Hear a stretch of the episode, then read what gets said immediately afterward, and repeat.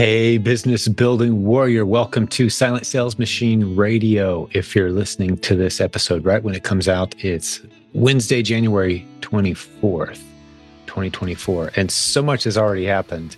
I can't believe January is lying by. So many cool things happening. Let me fill you in. If you're new around here, uh, let me maybe start there. This is the podcast that features hundreds of interviews with students who are succeeding wildly using the strategies taught in the Proven Amazon course, provenamazoncourse.com. Thousands of people have used that course to launch their businesses. We've interviewed hundreds of them who are succeeding. 74,000 of us hang out in a free Facebook group at silentjim.com. Jump in there if you're not a part of that yet. I'll be turning the microphone over in just a moment for a Coach's Corner episode featuring Brian and Robin Joy Olson, who they're on here about once a week or so. Great coaching leaders on our team. They've created a lot of content. They've built a beautiful business using the strategies we teach here. They're going to take it away in just a moment. Talk about sourcing, growing your business, some very practical lessons from the experiences they've had coaching numerous students to success. But before we go there, I want to make sure you realize that tickets have gone on sale for the Proven Conference. You've heard me talking about it for a few months now. Tickets are now on sale. In just a couple days, as I'm recording this, we've already got hundreds of people registered. We've got a lot of momentum and sponsors jumping in. The website is The Proven Conference. TheProvenConference.com. That's the website. Get over there and check it out. Yes, it's very new seller friendly. We will have content for you, even if you're just getting started and you've never sold anything online before. We will also have people there who have multiple seven figure businesses, sharing how to scale and grow to the level that they're at and beyond. So, this is a little bit of something for everyone 40 different breakout sessions. So, you can pick the courses and the classes that are right for you. Hang out in the big group each day when we get started. The energy is going to be incredible this year. So much momentum. This is the 12th time we've done this, making it the longest running e commerce and Amazon seller conference in the industry. How about that? That's pretty incredible. So be a part of it May 23rd through 25th in Orlando, 2024. We want you to be there. So that's a big announcement. The other thing I've got to tell you about is today. If you're listening to this as the episode is launched today, January 24th of 2024, we've just launched our provenazinfluencer.com class. It's not too late for you to join. Jump in there with us, join us provenazinfluencer.com. There'll be a link in the show notes and you can go check it out. Imagine getting paid just to upload videos to Amazon. That's it. Upload review videos of products that you like so others can see those videos and you get paid. As people watch those videos, then make buying decisions on Amazon, you get paid.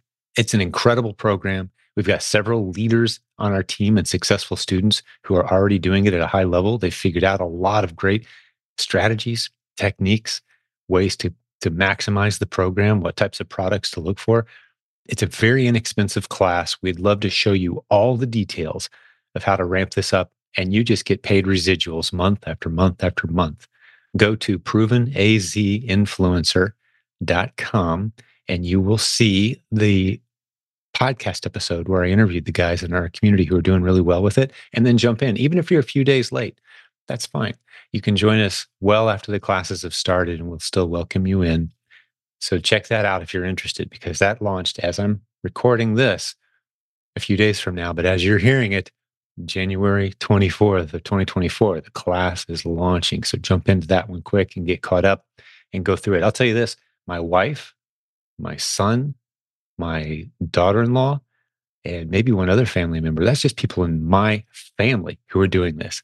Already excited, going through the class with everybody. So you're going to see a lot of my family in there with you when you go through this because we're super excited about it. I'll be doing it as well. There's no reason not to. It doesn't cost you anything. Just record some videos, upload them to Amazon. How fun is that? And people are making thousands of dollars a month after having done this for several months. It's a pretty incredible opportunity. So be sure to check it out. Okay, that's enough of an introduction for now. I've got much more I could say, but today it's a Coach's Corner episode.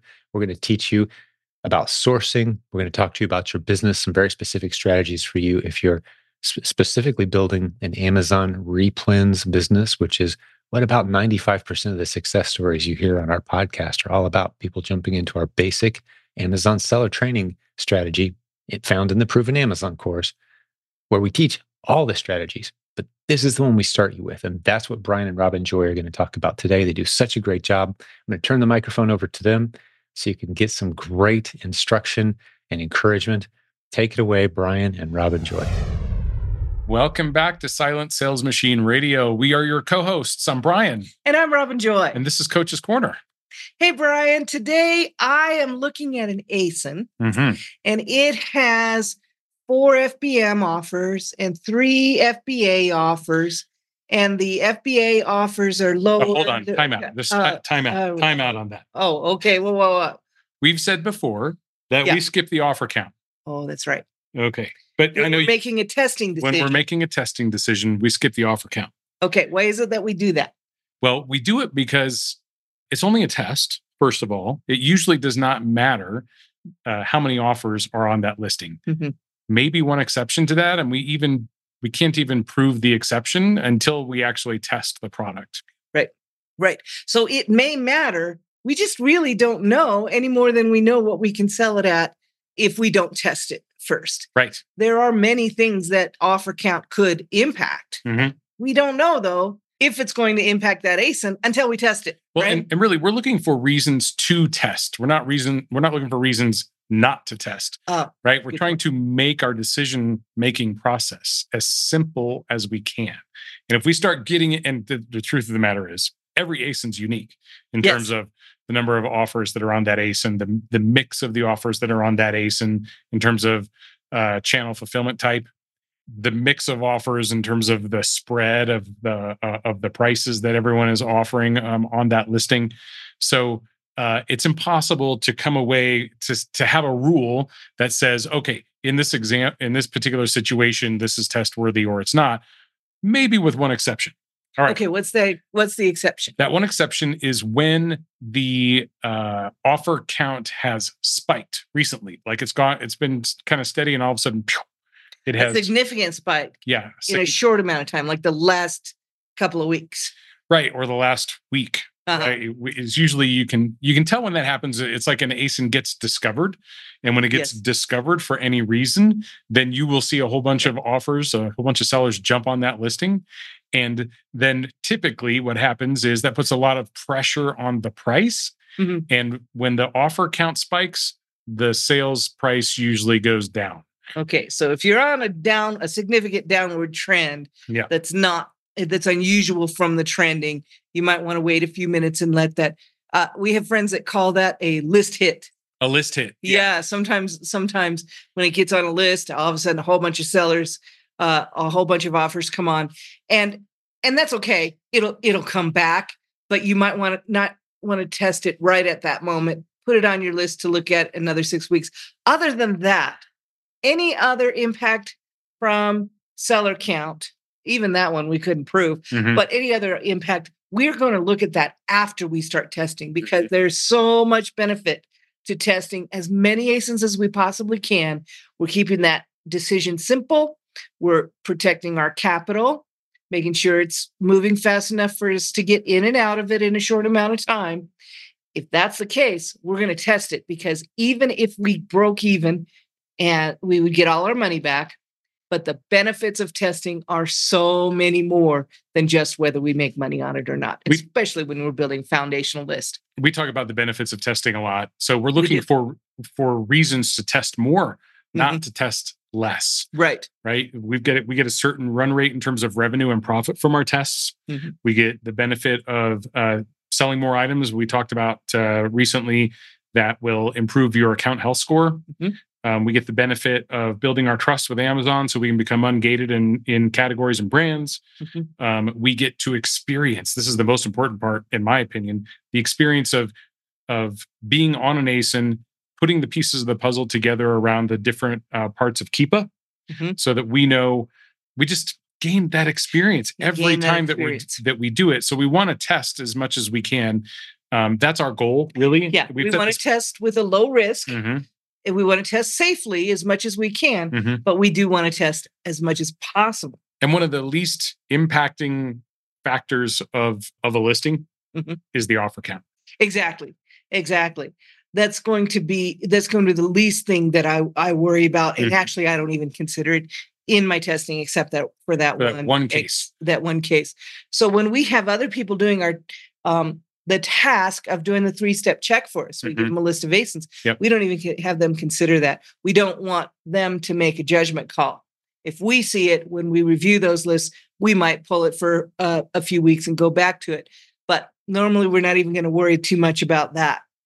You were talking about benefits of testing, and I just wanted to add a couple more. And not sure if you said them or not, but there's also a benefit of if you test more, you have more of a chance to get positive feedback, seller feedback, Mm. which helps your Yep. your ratings, and it also helps your account health. We talked about in one of our recent podcasts how it can help your account health to have more sales. More sales. Amazon doesn't know whether you made any money or not. As long as you're getting all your money back, might get a little bit of profit. Go ahead and keep testing while you're building that foundational list of ASINs that you might be able to replenish. But even if you don't, you're getting a lot of benefit for it from it. Test, test, test, test, test. I can't emphasize that enough. Right. The testing is really the the base, the cake, and then what goes uh, what you replenish is the icing on the cake. Yeah. Yeah. That's we've kind of flipped the script on that with I our own so. business and Yeah. it's worked out really well. We have, and we are working with people who are finding the same, Yep. The same things. I was working with someone just today who's who's like, I okay, but I want to test as many as I can. So let's look at some of these and tell me why I can't test them. And I love that attitude.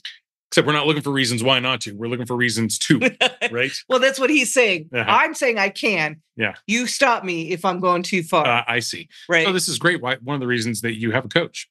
yeah. Because your coach has tested thousands of times Yes. before and they can tell you, yep, or maybe you overlook something. Ah, Mhm. I wouldn't do that because of Mhm. right. okay. Exactly. So, and it sometimes it just has the situation has to come up before you realize, you know, before the coach can give that as an example, because you wouldn't understand if I just told you everything I've ever experienced Mhm. from the beginning. that would be too way too much to go. So TMI. I know, right? All right. Okay. So So I had had this question this week. Coaching client says, I have 15 hours a week for my business. How should I allocate those hours? mm, You've got a good answer for this. Well, here's what I tell people, and 15 hours is pretty standard for people who uh, come to us and they're just getting started. They say, I can give about 15 hours of my personal time to building this business until, you know, I can get some more time because I've made some money and I can have some more options. That's not unusual. But what happens is it's not really intuitive sometimes to, um, because you're doing this in your spare time when it's a side gig you're doing it in your spare time. So you say, when I have an hour, I'm going to use it on my business. Mhm. And unfortunately, what happens is those hours never come if you don't schedule them in. So I found it helpful to have people put in their calendar the hours that they're going to work, right? They dedicate a certain number of hours. If that's 15 hours, pick out which 15 hours you're going to use for your business. Not only that, but I like to see people give each hour a job. So eventually, you're going to have to, have some hours for sourcing. You're going to have to have some hours for shopping and prepping and shipping. You're going to have to have split up those hours. But the first couple of weeks, what are you doing, Brian? They're in those 15 hours. Right. Well, the only thing you have to do is source in the beginning. Mhm. That's that's your job number one is to source and find items that are test worthy. And um, that usually takes a week or so, sometimes two weeks before you start feeling comfortable with that process. So in in those first two weeks, that's the only thing that you have to do. Nothing else. Right. But don't sell yourself short in those in that time period, right? If you're going to source for 15 hours, then source for 15 hours. We've talked before about sourcing is sourcing, not Yep. watching YouTube videos, not checking out some new module in the pack. There's a lot of great modules out there. Don't Mm-hmm. Yes. get me wrong. Yes. Um, but while you're So sourcing, your job sourcing. hour, your hour has been assigned a job of sourcing, then source for that hour. And just to be clear, when you say give each hour a job, it doesn't mean there are 15 different jobs to do in the business. You No. could give three consecutive hours to sourcing, Yes. two consecutive hours to shopping, et cetera. But just That's give exactly each hour a job, by that. right? Yes, that's exactly what I meant by that.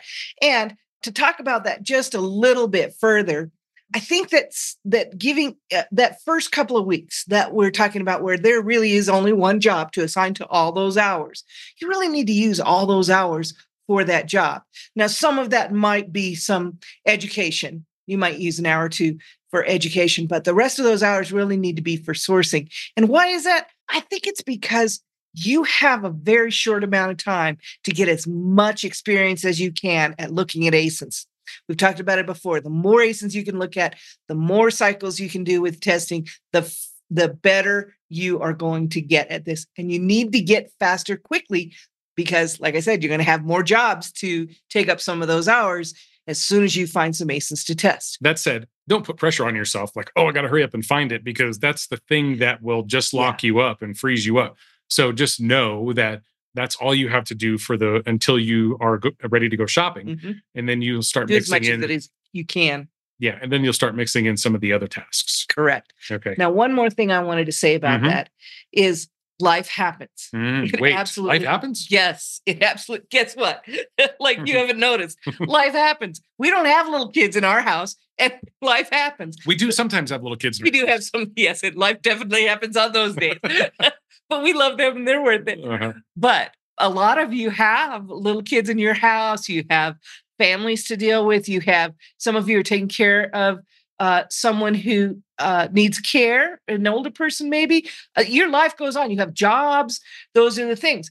So what happens is a lot of times I'll see people they schedule their hours. They pick which hours I'm going to work. So they've gotten that far, mm-hmm. and then something happens and I can't use that hour or that three hour block that I they I set aside for that because something else came up. My, you know, my little boy broke his arm and I had to take him to the emergency room. That's going to happen, right? Uh, well, hopefully that doesn't happen, but things like that are going to happen. That's life. So I encourage you to make up for that hour somewhere. Find another place in that week to make up for that hour if you missed it there. And that might be three hours. That might be, uh, you know, a whole evening that you missed because of something like that. But I think I've seen more people be able to make up that hour and know that they have an hour to make up if they're accountable to that and they have it on their calendar to start with. Accountability, really important. Right. right. Be accountable to yourself. You wouldn't give you would expect anyone that you were paying mm-hmm. to make up that time. Yes, you would. So expect that of yourself too. Be as good to yourself as you would be to any boss mm-hmm. because you're your boss now. Right. Yeah. Don't call in sick to to Amazon. Yeah, that's right. Right. That's right. Don't call in sick to your own business. Mm-hmm.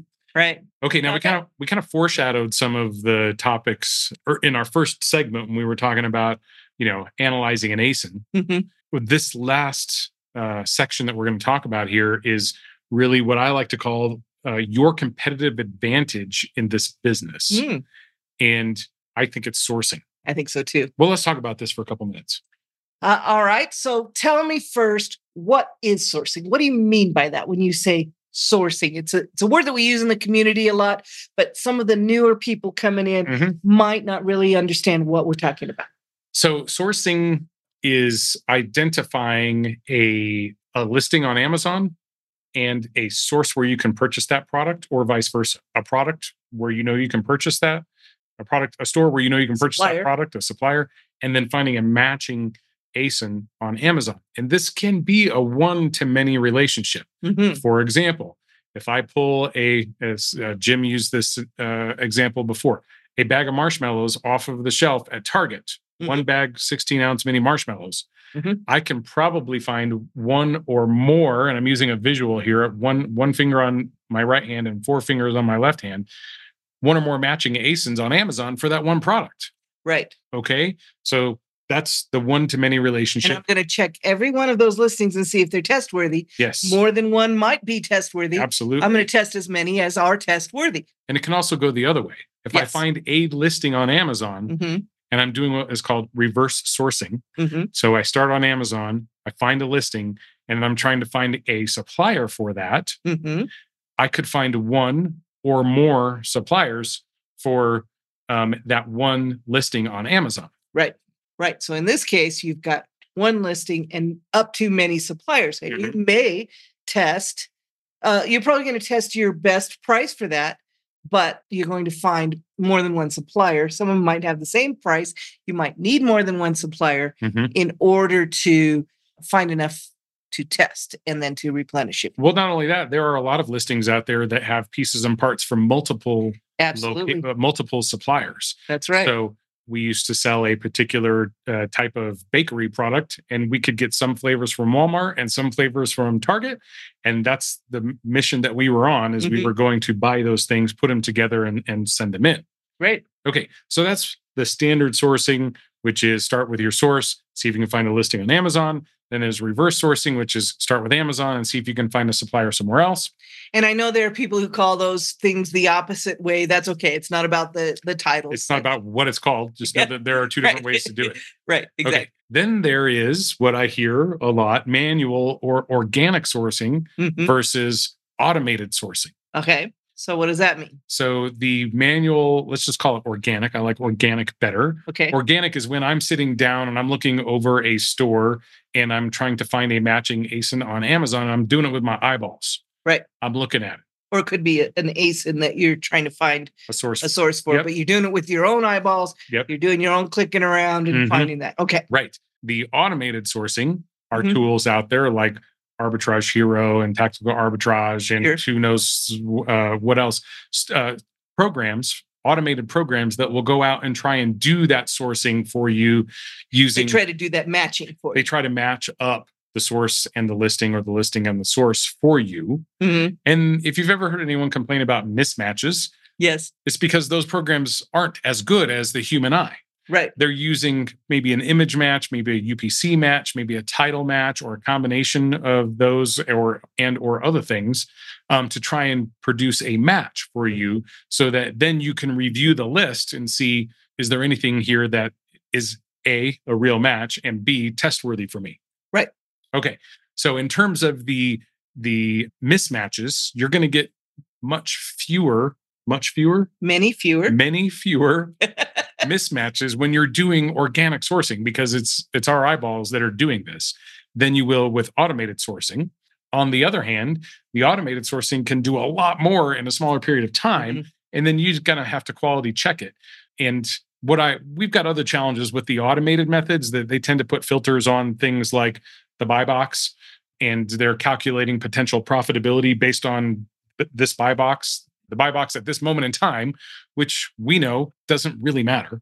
It's more about the buy box historically over a longer period of time. So if I can just cut in here, Mhm. this is why we encourage people to get good at organic sourcing first so that when you're using a tool if you ever do use a tool that's more of an advanced way to help you source but you really need to understand clearly the underlying what you're trying to accomplish there in order for that to work well for you and i think most people who use those kind of tools and are good at them are a little bit more advanced and they understand clearly what is happening behind the scenes and where they need to make up for the machine. Is that right? Yes.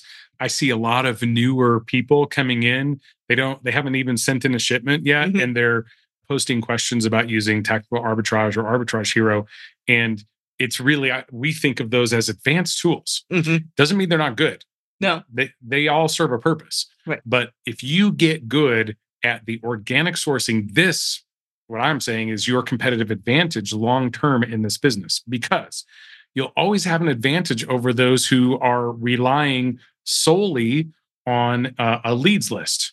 Mhm. Now, you asked me earlier Yeah. to define what a leads list is. Okay. Yes. Please explain what a leads list is because not everybody understands when we use these terms.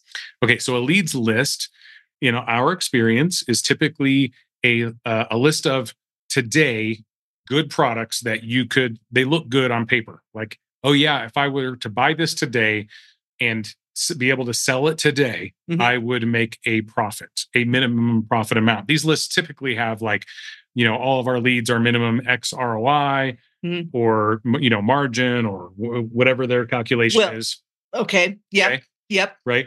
And And that's based on whatever it was when they looked at it at that moment. at that moment in time. Yes. Right. So So you uh, need to have a little bit of understanding, uh, underlying understanding of that. Mhm. yeah, But there's another quality or attribute that we see a lot with leads lists. Yeah, a lot of the items on a leads list, in fact, some leads lists are exclusively sale items. Items that are on sale this week. You get the list, the leads list this week. Those items are on sale this week. That's when it it uh, seems to be a good deal if you can buy it on sale. Mm-hmm.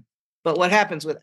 Well, you're famous for saying, yeah, if it's on sale for you, it's on sale for everybody. Right. That doesn't make it not a deal. That makes it you need to consider what happens when there's a sale, mm-hmm. right? Yep. Now, full disclosure, the very first item that I ever sold on Amazon yeah. came from a leads list.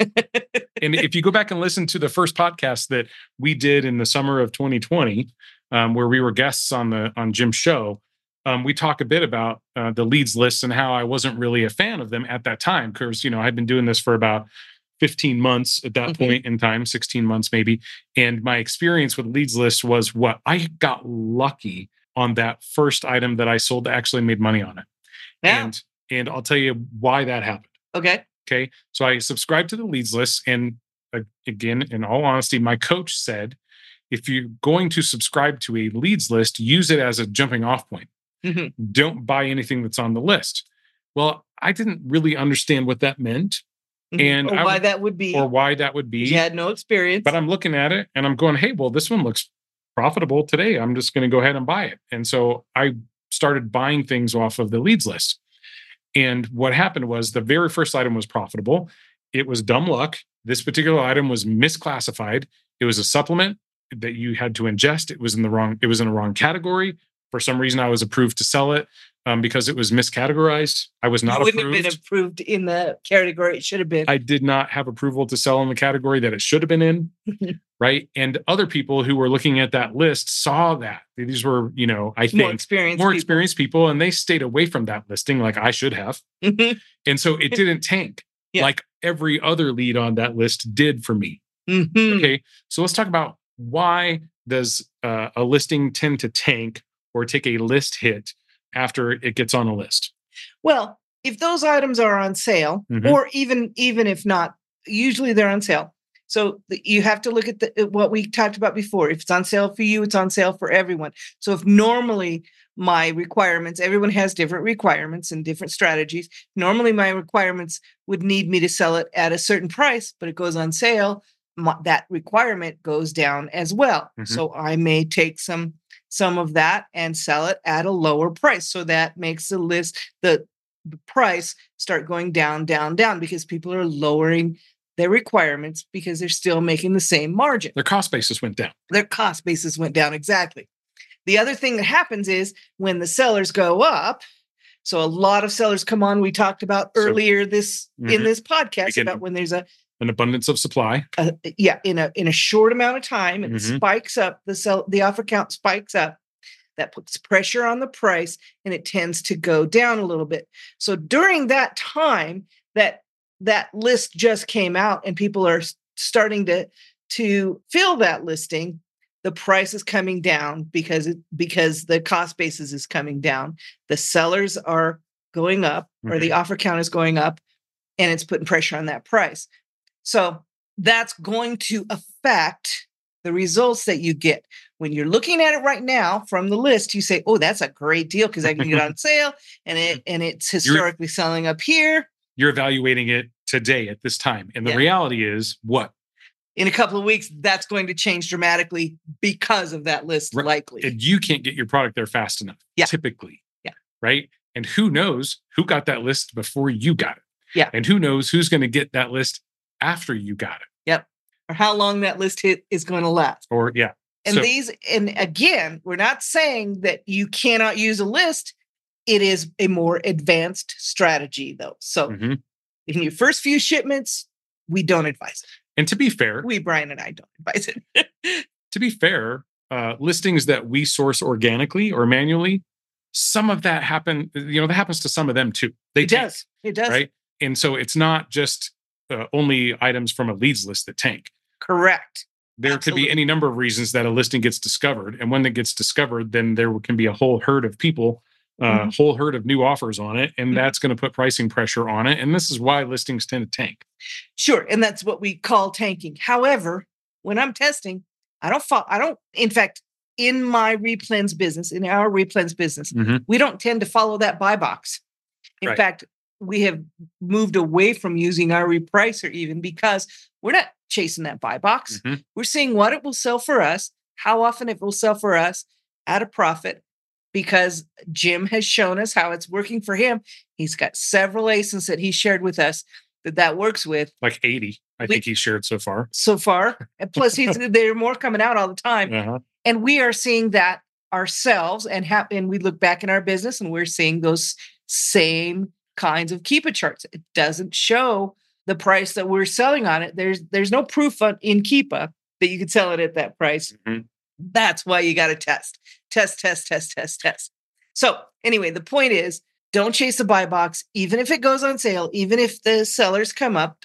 We don't want to chase the buy box because we're not letting the other sellers tell us where to, to where a price should be. So I might even go so far as to say the buy box is dead in the replens business. Mm, maybe. Now, if you are needing to move a lot of product, like mm. if you've got wholesale accounts and you've got a lot of inventory, Sometimes yeah, you have strategies are going to look at right? it differently. Absolutely. You, you, you're willing to take smaller margins because you got a lot more product to sell. That can make a lot of sense. In the re- I think the point here is yeah. don't be afraid that you have to follow the buy box. Don't be led by the buy box if you're if you're trying to build a replens list. Right. Okay. Great. Okay. So let me just wrap up the list thing. It's not all bad. No. Okay. There are there are good reasons and plenty of good benefits from using a list. If you do use a list, though, uh, our suggestion is to to use it to find new stores that you didn't even know about before. Sure. For example, when I first subscribed to that leads list, I learned about stores I didn't know existed. A mm. store named Belk.com I never even knew about. Mm-hmm. I'm, I wasn't the shopper in our family at the time, but you, I don't think you even heard of Belk. Probably not. And BJ's. And there are a lot of stores we never even heard about. Mm-hmm. But if you do this uh, process we were talking about before with the organic sourcing, finding a uh, starting with the source and then trying to find a matching listing on Amazon, and you find a store that you never heard of before, this is a great way to build a book of business because mm-hmm. then you can go through every item in. So it sounds it sounds overwhelming. I'm going to go through every item in the Target, you know, online store. It's going to be a lot fewer items than are on Amazon. yeah, right. We have four billion. Yeah, uh, ASINs that's a lot of ASINs. I don't right? think Target has quite that many on their side. I think we at one point said Walmart has like the average Walmart has like fifty thousand items. That's a lot of items. That's a lot of items. Okay, I don't know. Target is smaller. Maybe it's like twenty five thousand. And then not all of those are going to have listings on Amazon. Exactly right. Yeah. What what we're doing is that was something that we should have mentioned before, but there's a source you may not find a listing for it on Amazon. That's okay. Just move on. Just move on. You just, got a lot more to look at.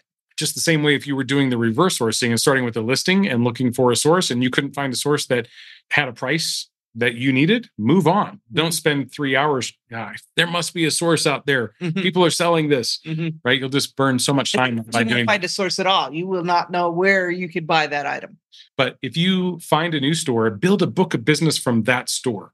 In mm-hmm. other words, source every item in that store by starting with the source, seeing if you can find a matching listing on Amazon, then identify those test-worthy ASINs. I guarantee you, if you source the entire Target store, you are going to have many, many, many, many test-worthy ASINs. A significant number, I'm sure. A substantial amount because I haven't sourced the whole store, and we already have a substantial amount of yeah. of ASINs, sure. test-worthy ASINs from there. Sure, and I might say one more thing about that. Mm-hmm. I think I'm going to lose my train of thought because I forgot what I was going to say. Yeah. well, just to to paint lists in, in a better, slightly better light, mm-hmm. we know many seven-figure sellers who who still subscribe to leads lists today Mm-hmm. These are advanced sellers, and they tend to use the strategy I was just talking about, which is they will source that whole store and other creative strategies they yeah. use as well. Sure, yeah.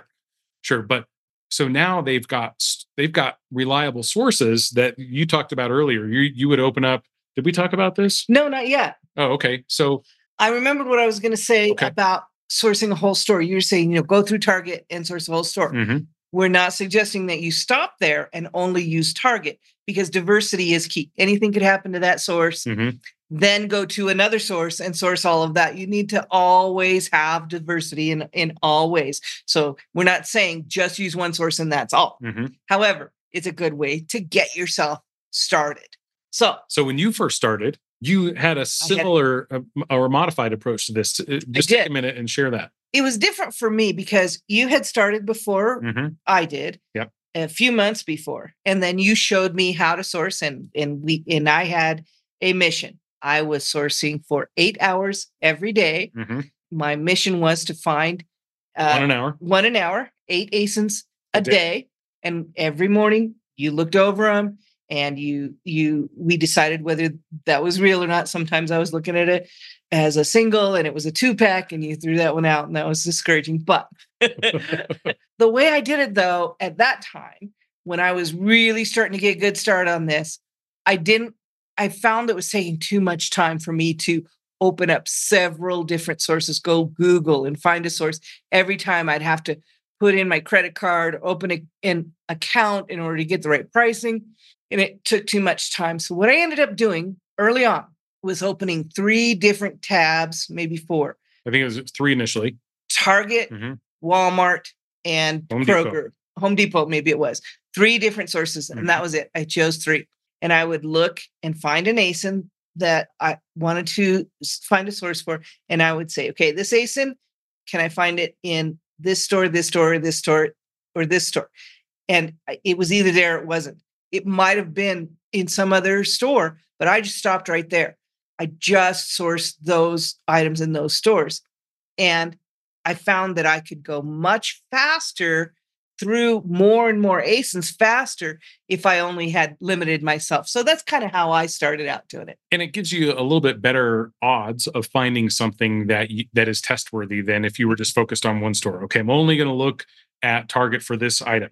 Right. And by the way, that's what I did when I when I first got started. yeah, because remember, Brian is the guy who wouldn't go to Walmart to save money. He'd get a rash. He would, you know, drive by Walmart and he'd kind of go like this. But now he'll tell you, and soon after that, after he started this business, after we convinced him to source at Walmart, Mhm. he's decided that he will go to Walmart to save money. Right. I mean, to uh, make money, not to save money, but to make money. Right? So if I couldn't find it at Target, it wasn't a deal for me.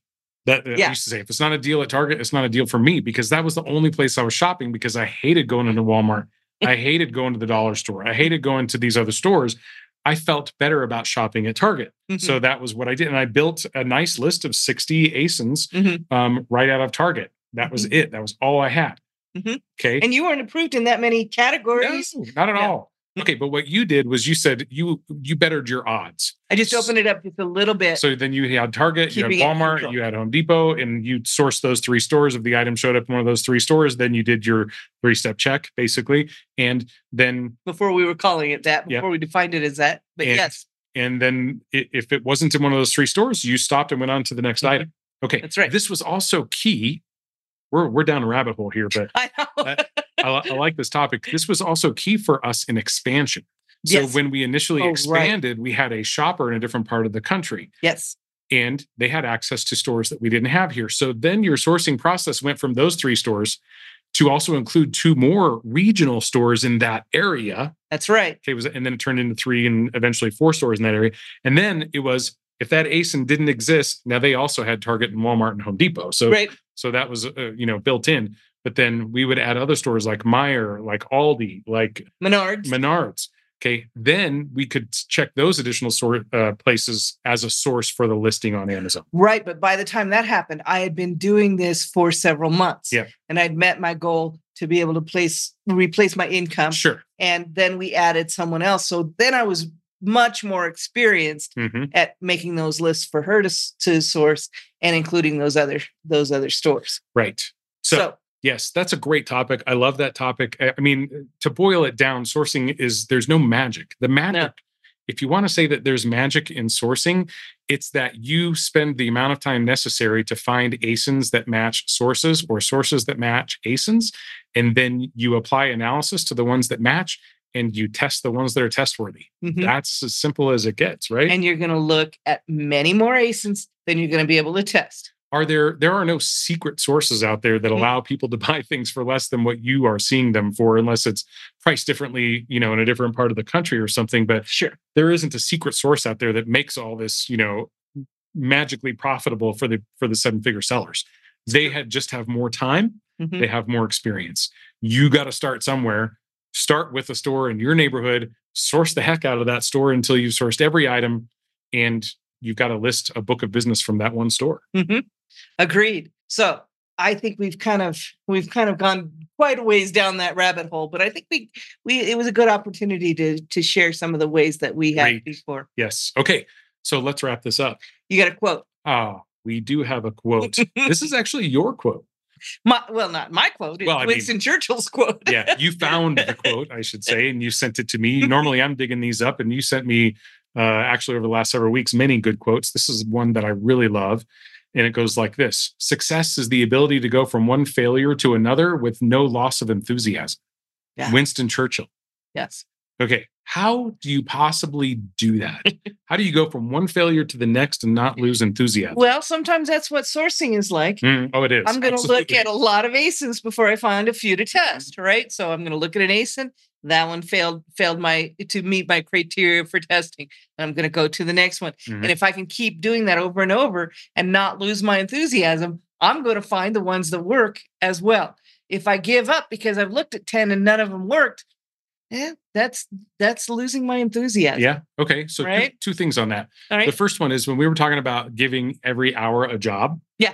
Okay. If you have booked out two, three hours or 15 hours in that first week or two, that all you have to do is source. Mhm. I love a suggestion that you brought up, which is the Pomodoro method, which Yeah. says you work 25 minutes and then you take a five minute respite break, whatever, get up, go to the bathroom, get a drink, just yeah. take move your around. mind, move around and take your mind off of that. It Get doesn't shoulders out of your ears. it doesn't completely your mind doesn't completely uh, get off of it but it's still working in the subconscious right? Right. And one other tip there is that if you can find some enthusiasm some positive emotional feeling about that process because maybe you found one in that previous 25 minute segment and you're fired up about that Yeah. or you know that you're going to find one in the next 25 minute segment and you're fired up about that you will find one you'll find more you'll be excited you'll keep your enthusiasm up Mm-hmm. Mm-hmm. Okay. The other thing I wanted to say is that have you ever noticed how easy it is to help someone else solve their challenges? It's so much easier. Man, I can clean my sister's house. I could be like, oh, that should be organized there and there and there. My own house, however, it's a Well, little harder to see. We do it in coaching all the time. I we work with coaching clients and we're like, oh, well, here's what you do. Boom, boom, boom. Right. Right.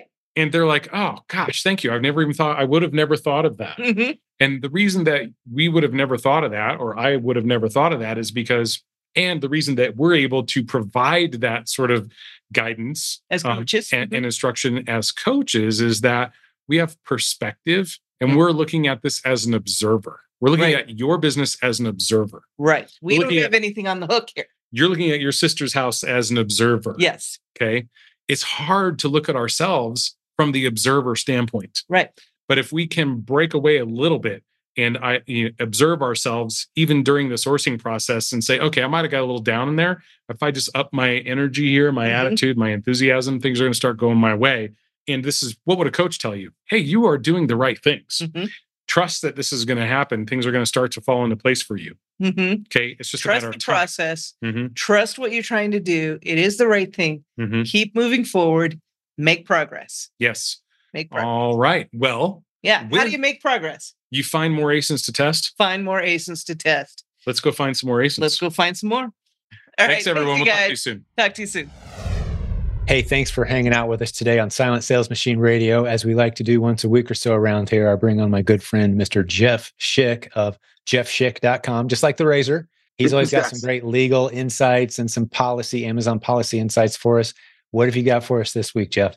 Well, we have an interesting one. So over the last week or two, we've gotten a couple emails from from sellers, and they're saying, "Help! My account health rating has gone down, and uh, nothing on my account health dashboard has changed." And so they're thinking that something's wrong, and they're sounding the alarm, and they're wondering what can they do to fix it.